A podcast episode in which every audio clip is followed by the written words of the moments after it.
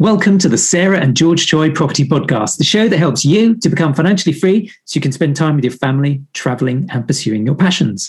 And today we're interviewing Billy Turriff on how to buy property in the UK from overseas. Ooh. Now, this is quite an exciting episode. So, if you're currently overseas and you want to invest in the UK, this is good. If you want to work with an overseas investor and you live in the UK, this is also going to be really good for you because Yeah. we're going to be going through, you know, the real logistics, the nitty gritty of how you actually do it and how is it different um, from from from you know living in the UK versus living overseas.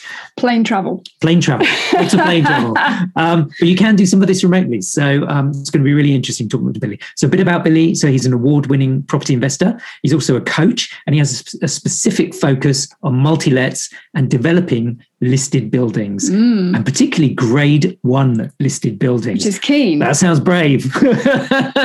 he's also been featured in YPN magazine uh, and also at Inside Property Investing. And he's launched a finance company, Kensington Finance. So it's going to be great to chat to him about that. So, Billy, welcome to the show.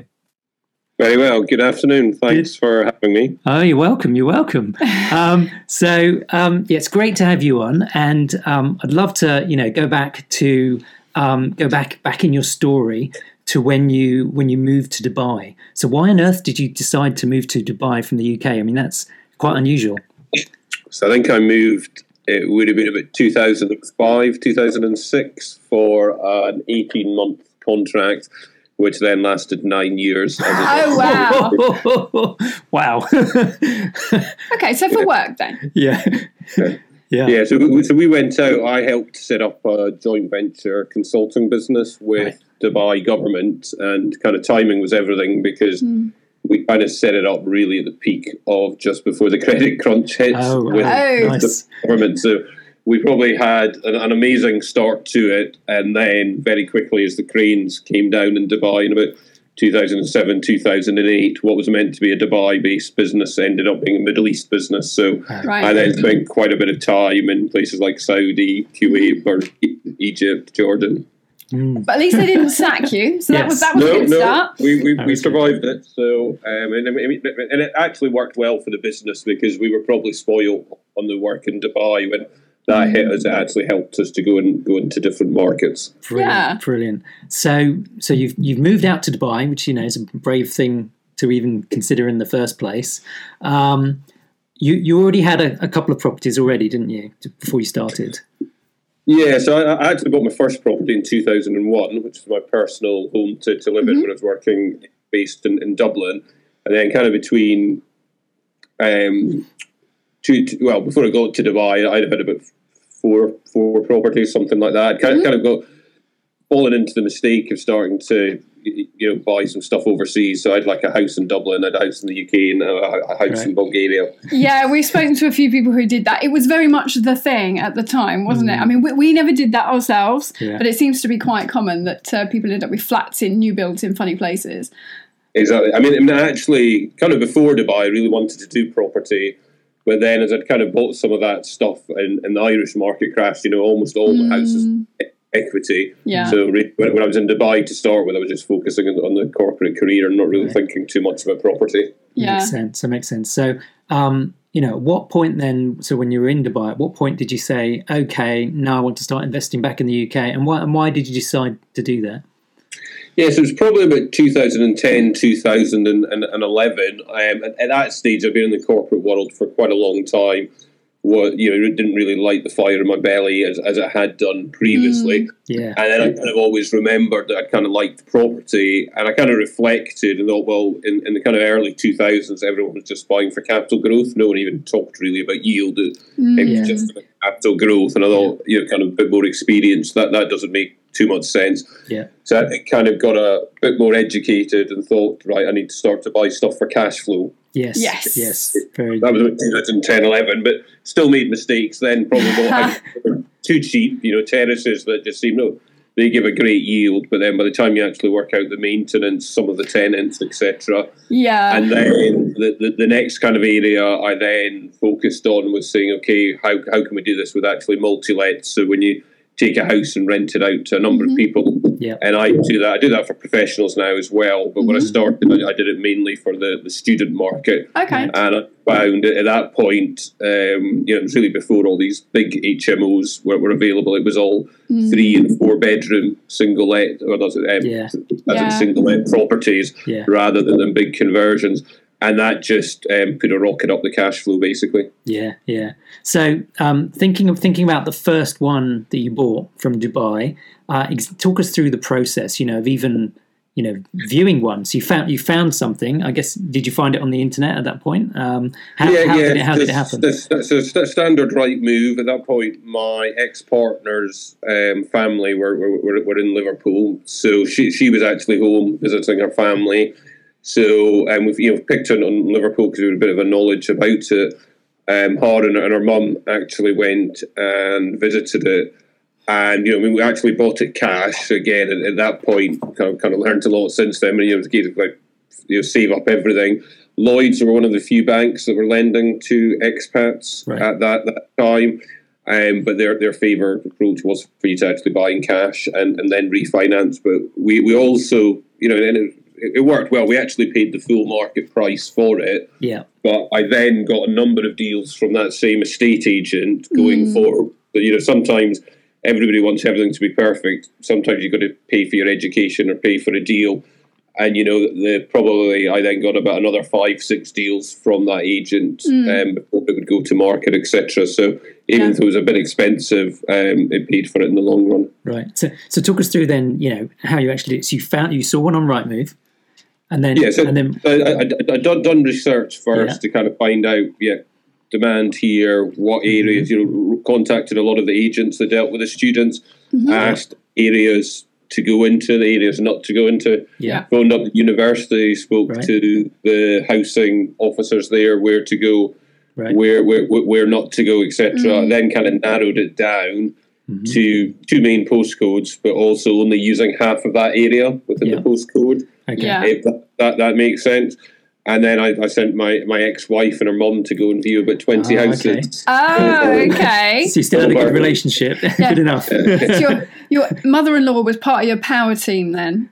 Yeah, yeah, yeah. Did you see them yourself at all, or were you just buying on them? No, I hadn't seen, I, I, hadn't seen, I saw pictures. Again, Okay. you know, we kind of went to see them, took pictures, Mhm. Etc. Yeah. And then I also, though, you know, reviewed them with estate agents as well, sort of saying, this is what I'm looking at, this Mm-hmm. Yeah. is what the cost is, Yeah. how does it seem, um, etc. But it, it's you say, sometimes we overcomplicate it. You know, a lot of people have bought their own house. Buy, Mm. Buying an investment house is, is just buying a house. Mhm. Mm. Did did you come you know encounter any resistance then from the estate agents when you when you called them up and you said you know I'm, I'm living in Dubai right now and I want to buy an investment property here? How did you find Not, that? not, not in 2011. You've got to remember 2011, the market the market was on Yeah. its back. So Right. I mean, 2011 was a great time to, to buy. Anyone, please buy a house. I don't Yeah. care what we have to do. Yeah, It was Yeah. just investors that were picking up the market. yeah. yeah. Okay, cool. So um, I'm guessing at that time you weren't buying in companies; you just uh, buying them in your personal name. No, I mean, again, we didn't set up the company to 2016. Mm. Uh, again, I mean, it, it worked, you know, fine because we were based in Dubai, so we could have a UK income and get the, the, the 12,000 each tax breaks sort of thing. So, Right. uh, and I'm, I'm still split between my personal name and company. I still think kind Yeah. of a blend approach Yeah. work, works well. But I mean, I haven't bought in my own name for.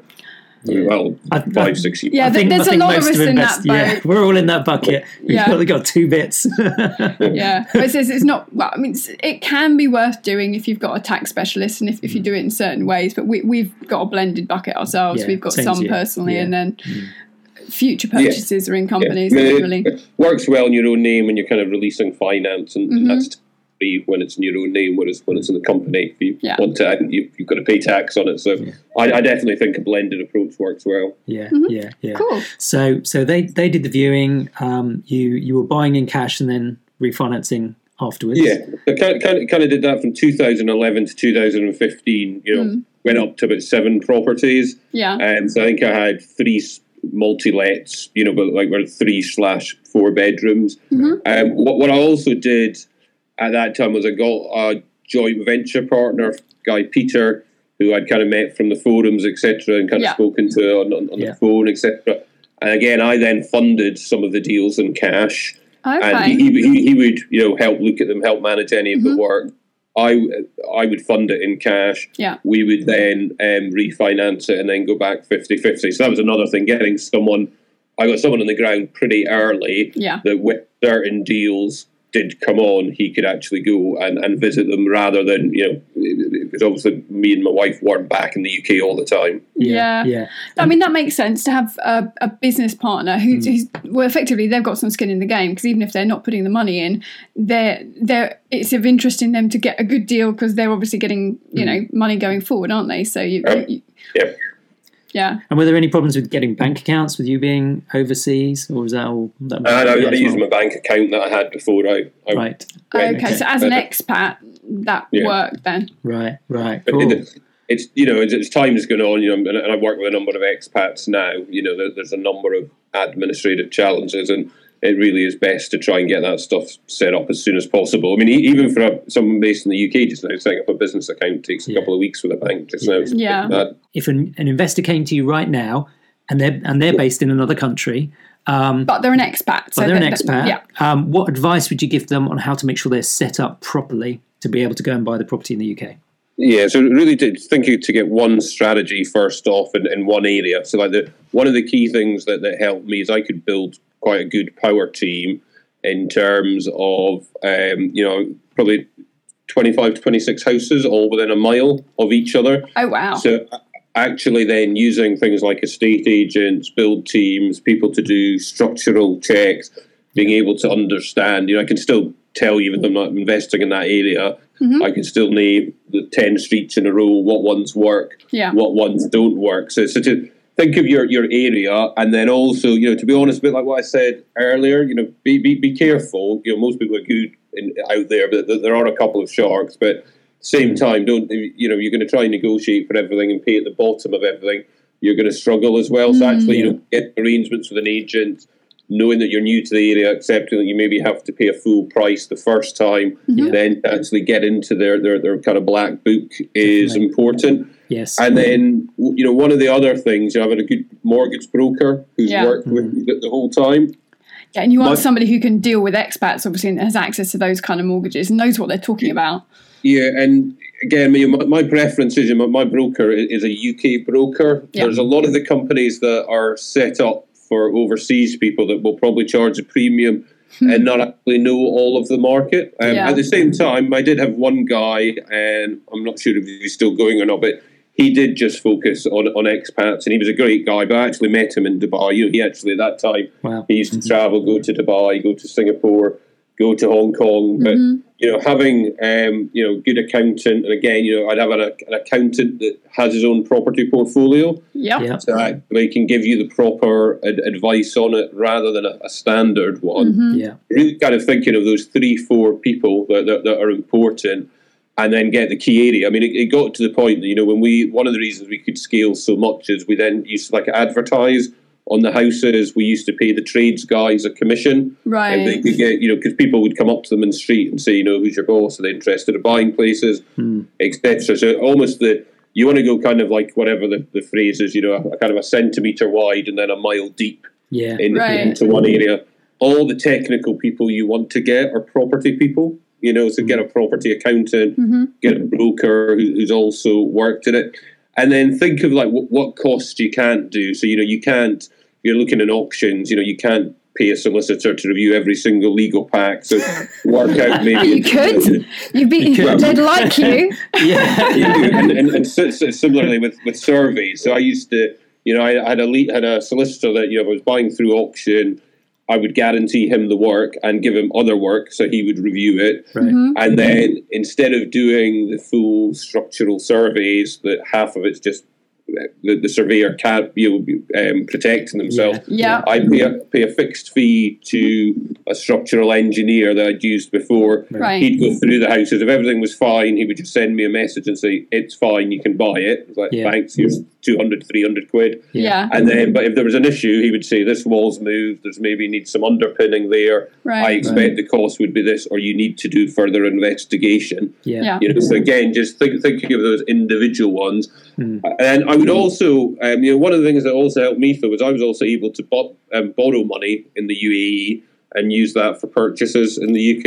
Ah, So Ah. you you can kind of flip it on its head. Hmm. Um, in the UAE, it was very easy to borrow money um, so to, to, to, to what it is in the UK. And you know, if you ask borrow money, tell them you're buying property in the UK. It's totally, and, and they'll give you a one year, five year loan, etc. Um, so again, so don't just forget your your, your local market. right. And then I think that probably the third thing I'd say for, for the logistics is the reality is when you're kind of starting out, you need to think about how you source the deals, Yeah. how you finance the deals, and how you operate them. And it's in, in that order. Too many people spend too long thinking about operating them, thinking of different areas. You know, make sure you've, you've got to get deals coming in. Yeah. And you know, that's what you should really be focusing on. Then until you've got the deal up and running, then you can worry about the other stuff. Yeah. How, how does the company setup um, vary between um, somebody with an overseas investor um, and versus where uh, where they're all based in the UK? When you say the company set up, you mean in terms of how everything's managed? No, no, no. Just in terms of you know um, structuring the company. So, for example, do you have to have if you're if you're setting up a company um, with an overseas investor? Do they have to have, for example, somebody based in the UK, Or can you just do it abroad? or is it dependent per country? Um, Yeah, so, so certainly for UK residents, and, and I think it's the same for any resident. So I, when I set up my company from Dubai, I'm 100% shareholder in the company. If, I, if I wanted to set up a company in Dubai, I would have needed a local to be a shareholder with me. right, Right. So, yeah. Okay. So you were able That's pretty simple okay, then, really. okay.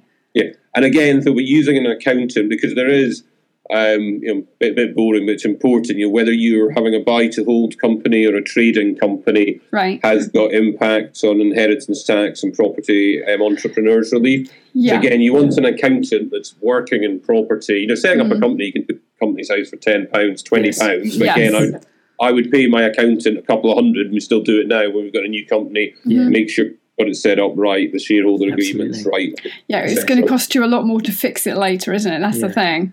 Absolutely, hundred percent. Yeah. Yeah, It all just always comes back to power team, doesn't it? Power that's how it always that's works. it. I mean, that's that's how we recommend people start. You know, even newbies is borrowing somebody's power team, ideally in an area, or finding a power team because it makes it so much easier, doesn't it? If you've got professionals. No, totally. And you know, and again, a key way for that, you know, particularly when you're using trades, is you mm. pay the day you get an invoice. I've, I've you know still do that. You know, occasionally one might take one or two days just because wherever I am. But I've always made a point is making sure that the people are paid straight away because Yeah. then they'll, they'll keep coming to you. The other thing I've made a point of doing is working with what I'd call kind of people that are, relatively small businesses. So it's maybe an, an estate agent that they've worked they've worked in an estate agency before. They're a couple of years into their journey. So typically they're hungry. Typically they're growing.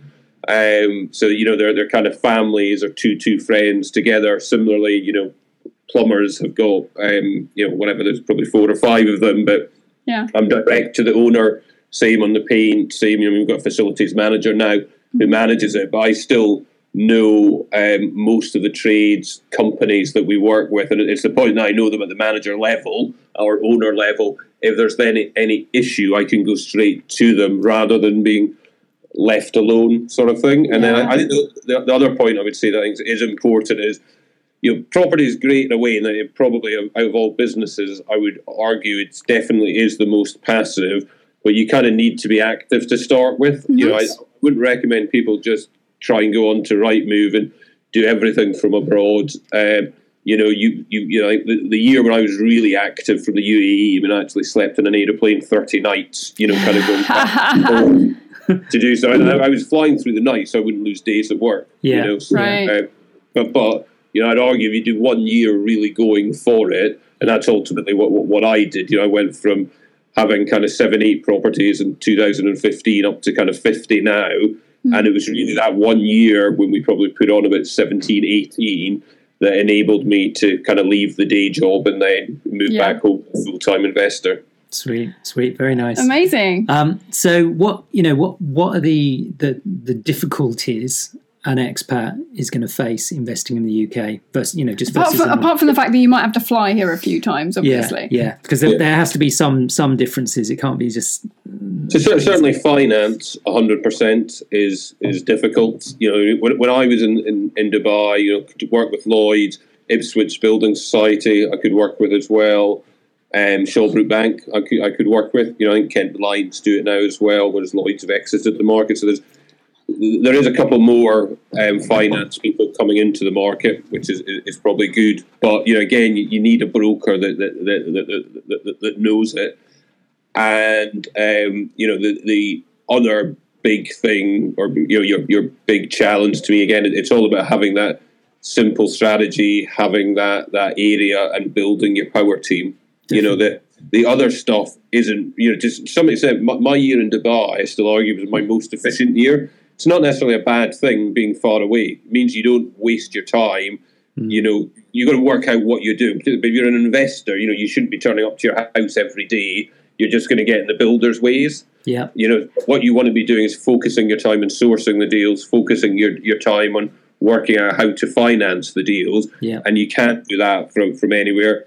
You know, the, the, the other thing I would say is, you know, do what I did. I would either pay someone to be looking at stuff for you or have a joint venture partner that you can work with. So you're actually getting that local knowledge. Definitely. Um, particularly if you don't know an area, um, you know, particularly if you're, and, and I, you know, I'd almost want to be buying all my properties, products from people within that area. You know, no, no disrespect to any sourcers that, that are here or whatever, but you know, people who are based in London sending out deals in Manchester, Liverpool, Blackpool, they, mm-hmm. they typically don't know the areas. Yeah, yeah, no, absolutely, definitely. So I know that you did quite a you know a large conversion, um, converting um, offices into grade one offices mm. into twenty apartments, which is yeah, that, that, was my, my first development project. Not not, not yeah. probably recommended to everyone. What yeah. grade one for your first one? That I know, sounds keen. So I guess I guess you know tell us. Um, so first of all, how did you find it and just talk us through kind of step by step how you found it what you did with it and and, and so on were you still abroad when you did this or were you back yeah, no, I was I, I was abroad. Um, oh, wow! What, what what had actually happened was I went to a networking meeting when I was back in the UK, and I was speaking to a guy Michael Dong, who's quite a big developer in Manchester now. Mm-hmm. Talked about what I was doing, and he says that all sounds good and makes a lot of sense, but if you just increase it like zeros instead of doing one, do ten, do or do, do hundred, depending on, on, where you are. Yeah. The, the only difference is the zeros. Like if you're going to do everything one by one, it's going to take you a long time. Mm-hmm that, then all of a sudden I kind of thought, okay, that makes a lot of sense. So I then kind of you know, stopped looking for terraced houses and started to look for um, commercial properties. Mm-hmm. And, there's a place called Hamilton Square that's on, on, the Wirral that's got the most amount of Grade One buildings outside of Trafalgar Square in, in wow. the UK. So it's a really amazing buildings. Yeah. Um, it had um, two office blocks um, that were up for sale in um, an auction managed to kind of speak to the owners. They were kind of selling from pensions, no, no real interest in, in developing them. Yeah. Um, I also knew that in the square, some of the previous offices had already been converted, so I knew we okay. like planning for it, yeah. etc. Got them pre-auction from the people. Um, also, at that time, you used there's a company called Crowd Property. Very yeah. early days for crowdfunding. Mm-hmm. I think I was their second or third client very very, very early wow. on. Yeah, that's um, and they're, they're, quite. been they're actually in the UK and Australia now. But mm-hmm. so I mm-hmm. kind of used um, alternative finance for for doing it, and then we were also quite clever. We um, when we sold them.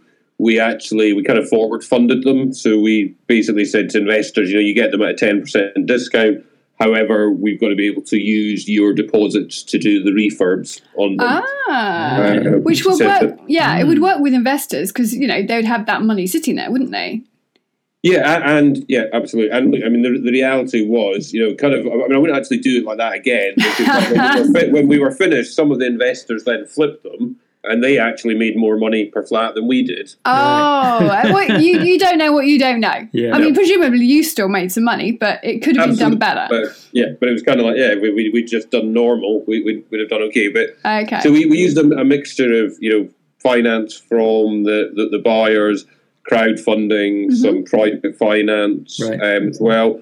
we also um, I kind of find that you know everyone else who'd done the development on the on the square, and then we, we basically we lifted the same architects, same Mhm. building controls. So we Yeah. knew they had good relationships with it with a listed officer. Yeah. And then there was another guy who was also doing um, three offices at the time. So we went out to um, build teams and we basically tendered for all seven offices at the same time Mhm. to keep our um, costs down. Right. Nice. yeah. Nice. Well, no, I mean, again, that's that's coming down to using people who'd already done it. Hmm.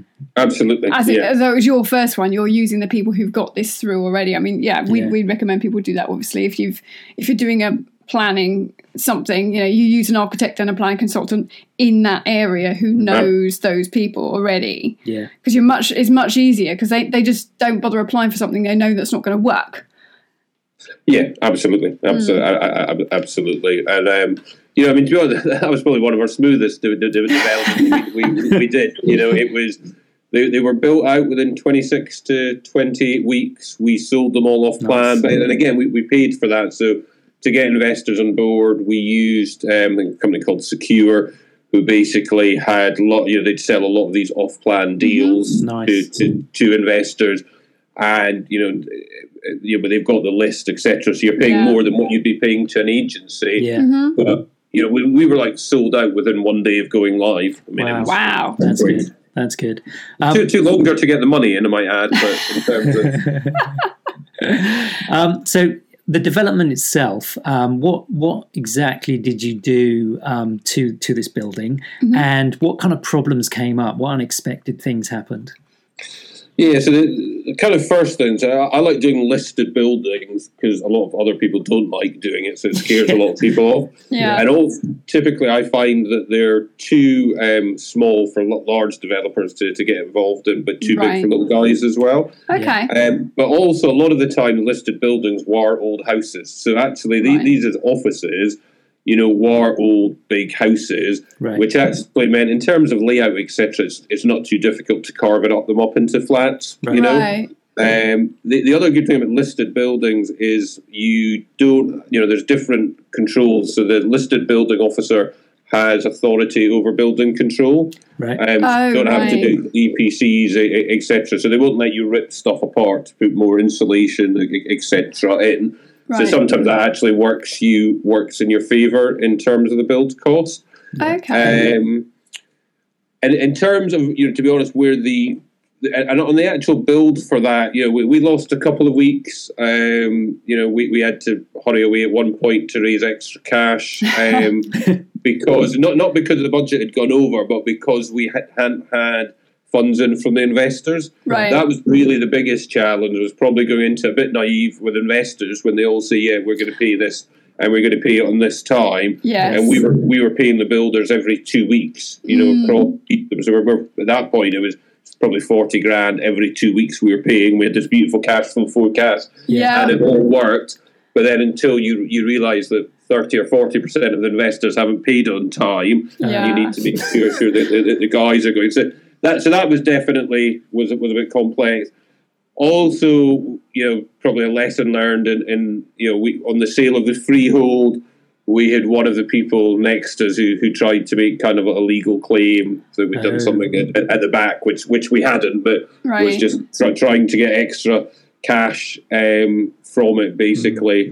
Um, to you know, and just again having, and we were lucky. You know, we did actually have to get a barrister's opinion on it, but again, it was our solicitor that was kind of an, an expert in development and kind Yeah. of knew what he what he was talking about because it was quite a.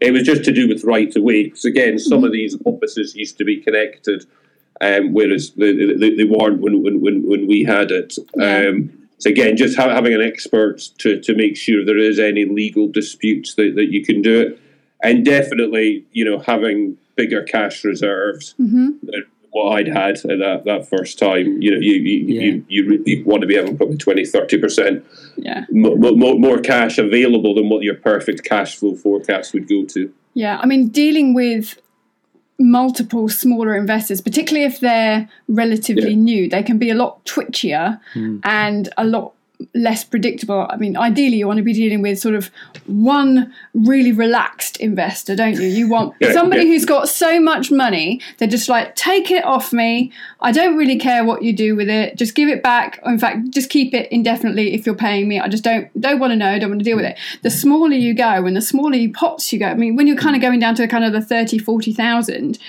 you're getting really twitchy investors, aren't you? Yeah. And it's, it's and, and- and we, we had 20 of them. Oh, You man. And, uh, and Wow. then and, and, and the other thing, you know, as I said, that the forward funding was a good model in terms of how it works, but then the actually dealing with 20 of them and then being aware you're dealing with them through solicitors as well. Oh no! The- Wow. it- You could know, rack it- up the it- legal fees by doing that, couldn't you? Because if your solicitor's having to deal with them, yeah, Yeah, absolutely, absolutely. But as, as I say, I mean, it, you know, there on, on that one, you know, to, to be quite honest, the actual build and everything went went pretty well. We, We've had other projects. I think, I think that's a lesson I'd say from some of the other developments. I think it's important you've got an architect who's commercially minded. right. So I've, I've had yes. a couple of different architects that I've worked with in some of these development projects. Some who have been very commercial, and some who haven't. And, um, and again, we, we use them to manage the lead contractor and to manage Yeah. costs, etc. And Yeah. you really need to to make sure you've got a tight control on it. On Hamilton Square, we kind of came in at budget, but I've had other projects in Plymouth where, where we went off on budget, Mm-hmm. and that really down to lack of control. Ultimately, our end. yeah, Um, but you know, there, you'll get architects who really want to design everything, make it kind of look pretty, Yeah. and then you, you'll get other who want to do that, but understand the commercial realism of it as well. And Yeah. you just need to be clear of what that person's doing for you. yeah. I mean, it's a balancing act, isn't it? Because you're you're balancing making it pretty and saleable, and obviously, if you're talking about grade listed buildings, you, you've got limitations. You have to work with everything, but ultimately, you're doing it for a profit, aren't you? So you you got to Yeah. And- and walk that line. Sometimes they're not. Sometimes you're better using a QS to, Mm. to manage the, the build costs. So Definitely. just being really clear of what each of these kind of power people can do for you. Yeah. And then also just you know for any of the listed stuff, you know, we've always been very active with the listed officers, getting them engaged because they're, they're they're, they're going to have to be anyway. Yeah. But as I say, what, what I typically found was they actually ended up meaning that some of the stuff that you would have done in a normal development, we didn't have to do to protect the structure. Yeah, which is to your advantage, obviously, because Yeah. if, if you can't do the level of sound insulation and everything because of the building, and that's going to save you money, isn't it? Yeah. So you know, Yeah, and, and particularly now because it's getting even more um, compliance driven around that side. Yeah. oh, well. Um, so, and what what would you say is you know because you've done a number of listed buildings now? What what what would you say are the things to look out for? The things that have or, or th- examples of things that have gone wrong purely because it's a listed building that you're trying to convert. Yeah, so, so probably getting a listed building as close to a house as possible. There's probably less things likely to go home go wrong. Whereas we had one big care home that we did, and part of the challenge is until you rip it apart, you don't actually know what's behind there. Yeah. right. And then, um, so so we had like for example. oh God! Uh, we, we wanted to tell you an existing price for what we thought steels were going to be, and then kind of actually no, all of a sudden you it's, it's going to be far higher. So that you want to be able to control costs. I mean, the the care home we did was an amazing project to do, and was a you know it was a very cool building. Whereas um, you know all the flats were different, so it's far more kind of stylish. But when we've done it in more the, the standard blocks, it's Yeah. just popping on top of each other. So Yeah, if you want you want to kind of do more the simple route, I, I kind of do it on, on, on top of each other. Yeah. Um, obviously, you, you want to be able to keep any of the features you can do because it really the difference with Yeah. them um, when you, you you go out to sell them, and then ultimately thinking of who your end user is. You know, so when we've done listed buildings, we, we've now done them for investors. We've done them for over fifty fives. Yes, and investors were quite small apartments. The over 55s were massive apartments, Yeah. you know, almost double the size of, of what we did for investors and, and far more grand. Yeah. And then two of the other offices that, that we did to 10 apartments was much more for kind of professionals. Mm-hmm. Yeah. So again, that, that was kind of in between them. So just being very clear of, of what your end model is Yeah. and also then who, who, who markets it, etc. But in terms of actually the the build side of it, you know, as long as you go into it with your eyes open, I, I don't believe it's any more diff- difficult than Mm. doing standard refurbs. You know, it's different to doing new builds, Mhm. but um, compared to standard refurbs, you know, I've probably had more issues with um, those than I have with the listed buildings. Yeah. Right. yeah. Okay. Interesting. What are your thoughts on the successful traits and pitfalls in property investing? Yeah, so so definitely traits. You know, my, my view is that the people that kind of focus on, on one strategy, whether that's single let, service accommodation, what what one area, become experts at it, and, and then go and do something else, um, is where you see people really get traction. Mm. Yeah. Um, lo- lots of different pitfalls, you know, from focusing on what I'd call shiny pennies. So, Yeah, Yep. definitely. just go let. Next time you want to do a hotel, you're looking at something in Blackpool, something in London. You know, just just just all over the place, Mm. um, and also making it more complicated than it than, than, it, than it is. You know, Mm. so Yeah. trying to you know just kind of come up with you're thinking of you know, what the seller's trying to do, thinking of what the tenants want, just adding twenty levels of complexity that you don't need. You know, we, we all live in houses whether we own them or or Yeah. whether we, we rent them. It's a relatively straightforward model that, that we're Mm. doing. And then the third thing that I see um, sometimes is you know trying to go too big too quick. Mm. Right. You know, th- there, there's a reason that banks like you to buy a, a terraced house, to do an HMO, to do a block of flats. And I know that's a bit hypocritical when my first development was Yeah. a grade one building, but But you'd Yeah, the- done a the- load of buy to lets by that point. You'd had lo- you'd uh, loads. well, not, not, not a huge amount to be no, honest. okay. the, the market, we put it this way, you know, that the market was in a good position at that Right. time when, when, when I did it. Um, and that conversion went very smooth out of, you know, compared to other ones. So, yeah, Mhm. I really do. There's a huge benefit in actually going up the gears one by one. Yeah. Yeah. And, and also, once you once you do the bigger stuff, then you just go and set yourself a, another bloody target. So you're Yeah. but you might as well enjoy the journey when you're going through it and ma- you know learn how to do it on, on a cheap terraced house rather than you know on a couple million pound development. Yeah. So when when you bought the um, you know, the the one up in the Wirral where you were converting that, that was obviously a massive jump for you. How much was that to buy? So they, they were both offices were roughly about four hundred thousand. Right. But I mean, Right. obviously, And the development. was a lot, presumably. Yeah, so they were so as I said, it was it, was eight hundred thousand to buy both of them, Right. and then I mean again, build costs were brilliant at that time. We we brought those build costs in uh, 300 300,000 for ten Wow. apartments. That's good. Good I've, grief. I've- I've just got a quote back for six micro studios um, in a place called Southport at three hundred and fifty thousand. Yeah. So yeah, uh, bu- building prices have gone, Gone up up, a lot. madly, haven't they, lately? I mean, partly just the fact that there aren't enough builders. And build, build, building Materials, materials, have gone yeah. up a lot as well, haven't they? So it's Yeah. you really have to find a, a special deal for it to stack Mm. with the build costs now. Yeah.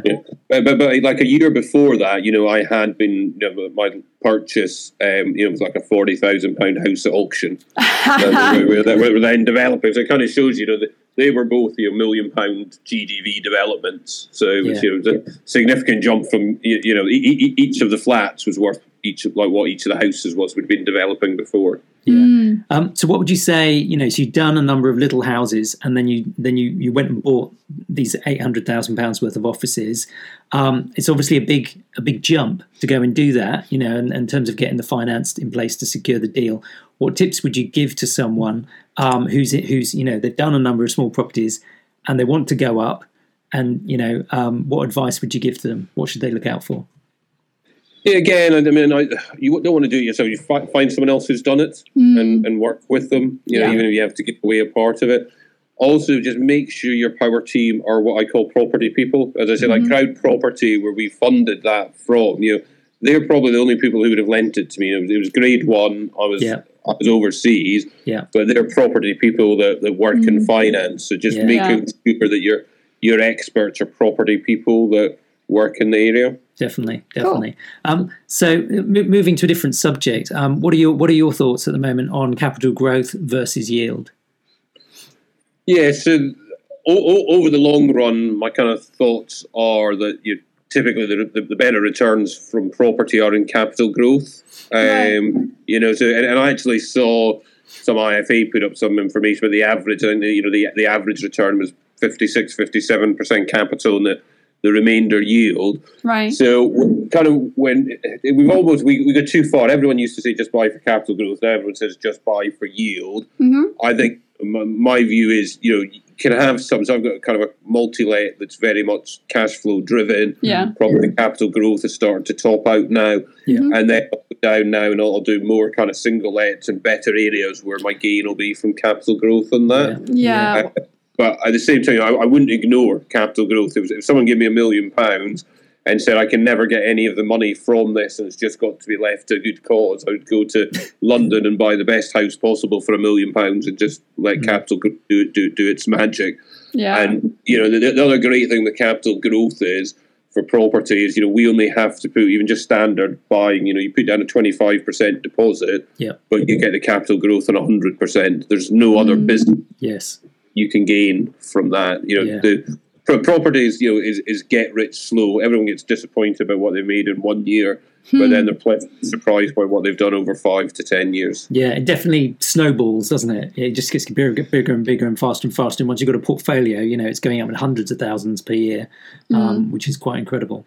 Um, so, and, and one one kind of last question, which is on um, your thoughts on product investors versus asset investors. Yeah, and again, b- both of them work well. I think just be very clear what you want to do. So, you know, if you're a product investor, you're coming out with the same look and feel about the place.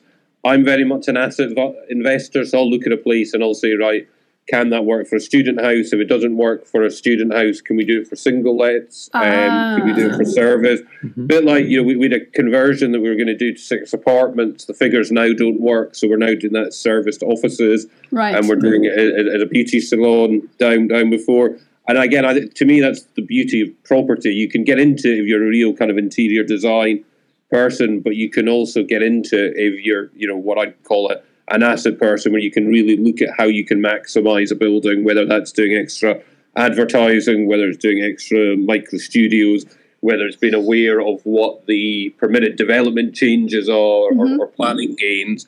Um, you know, I, I, I'm like that. You know, I, I, you know, all our stuff's cool, but you know, I pay someone to make it look cool. Yeah, Uh, we, I would, the, the guys I know who do really good product stuff are really from a marketing background right. and are um, quite, um, you know, you, you're very, very control driven in terms of how they want stuff to look and very clear Mhm. views what it is. Whereas my interior designer will phone me up and say, "Do you prefer A and B?" And I'm like, "I don't know.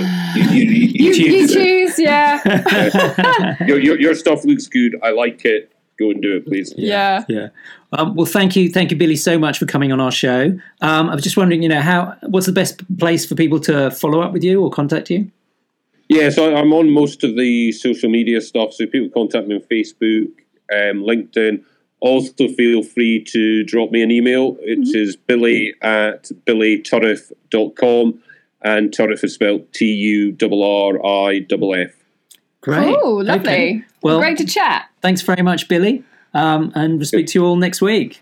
Thanks for Great to see you both. Enjoy Bye. the rest of the day.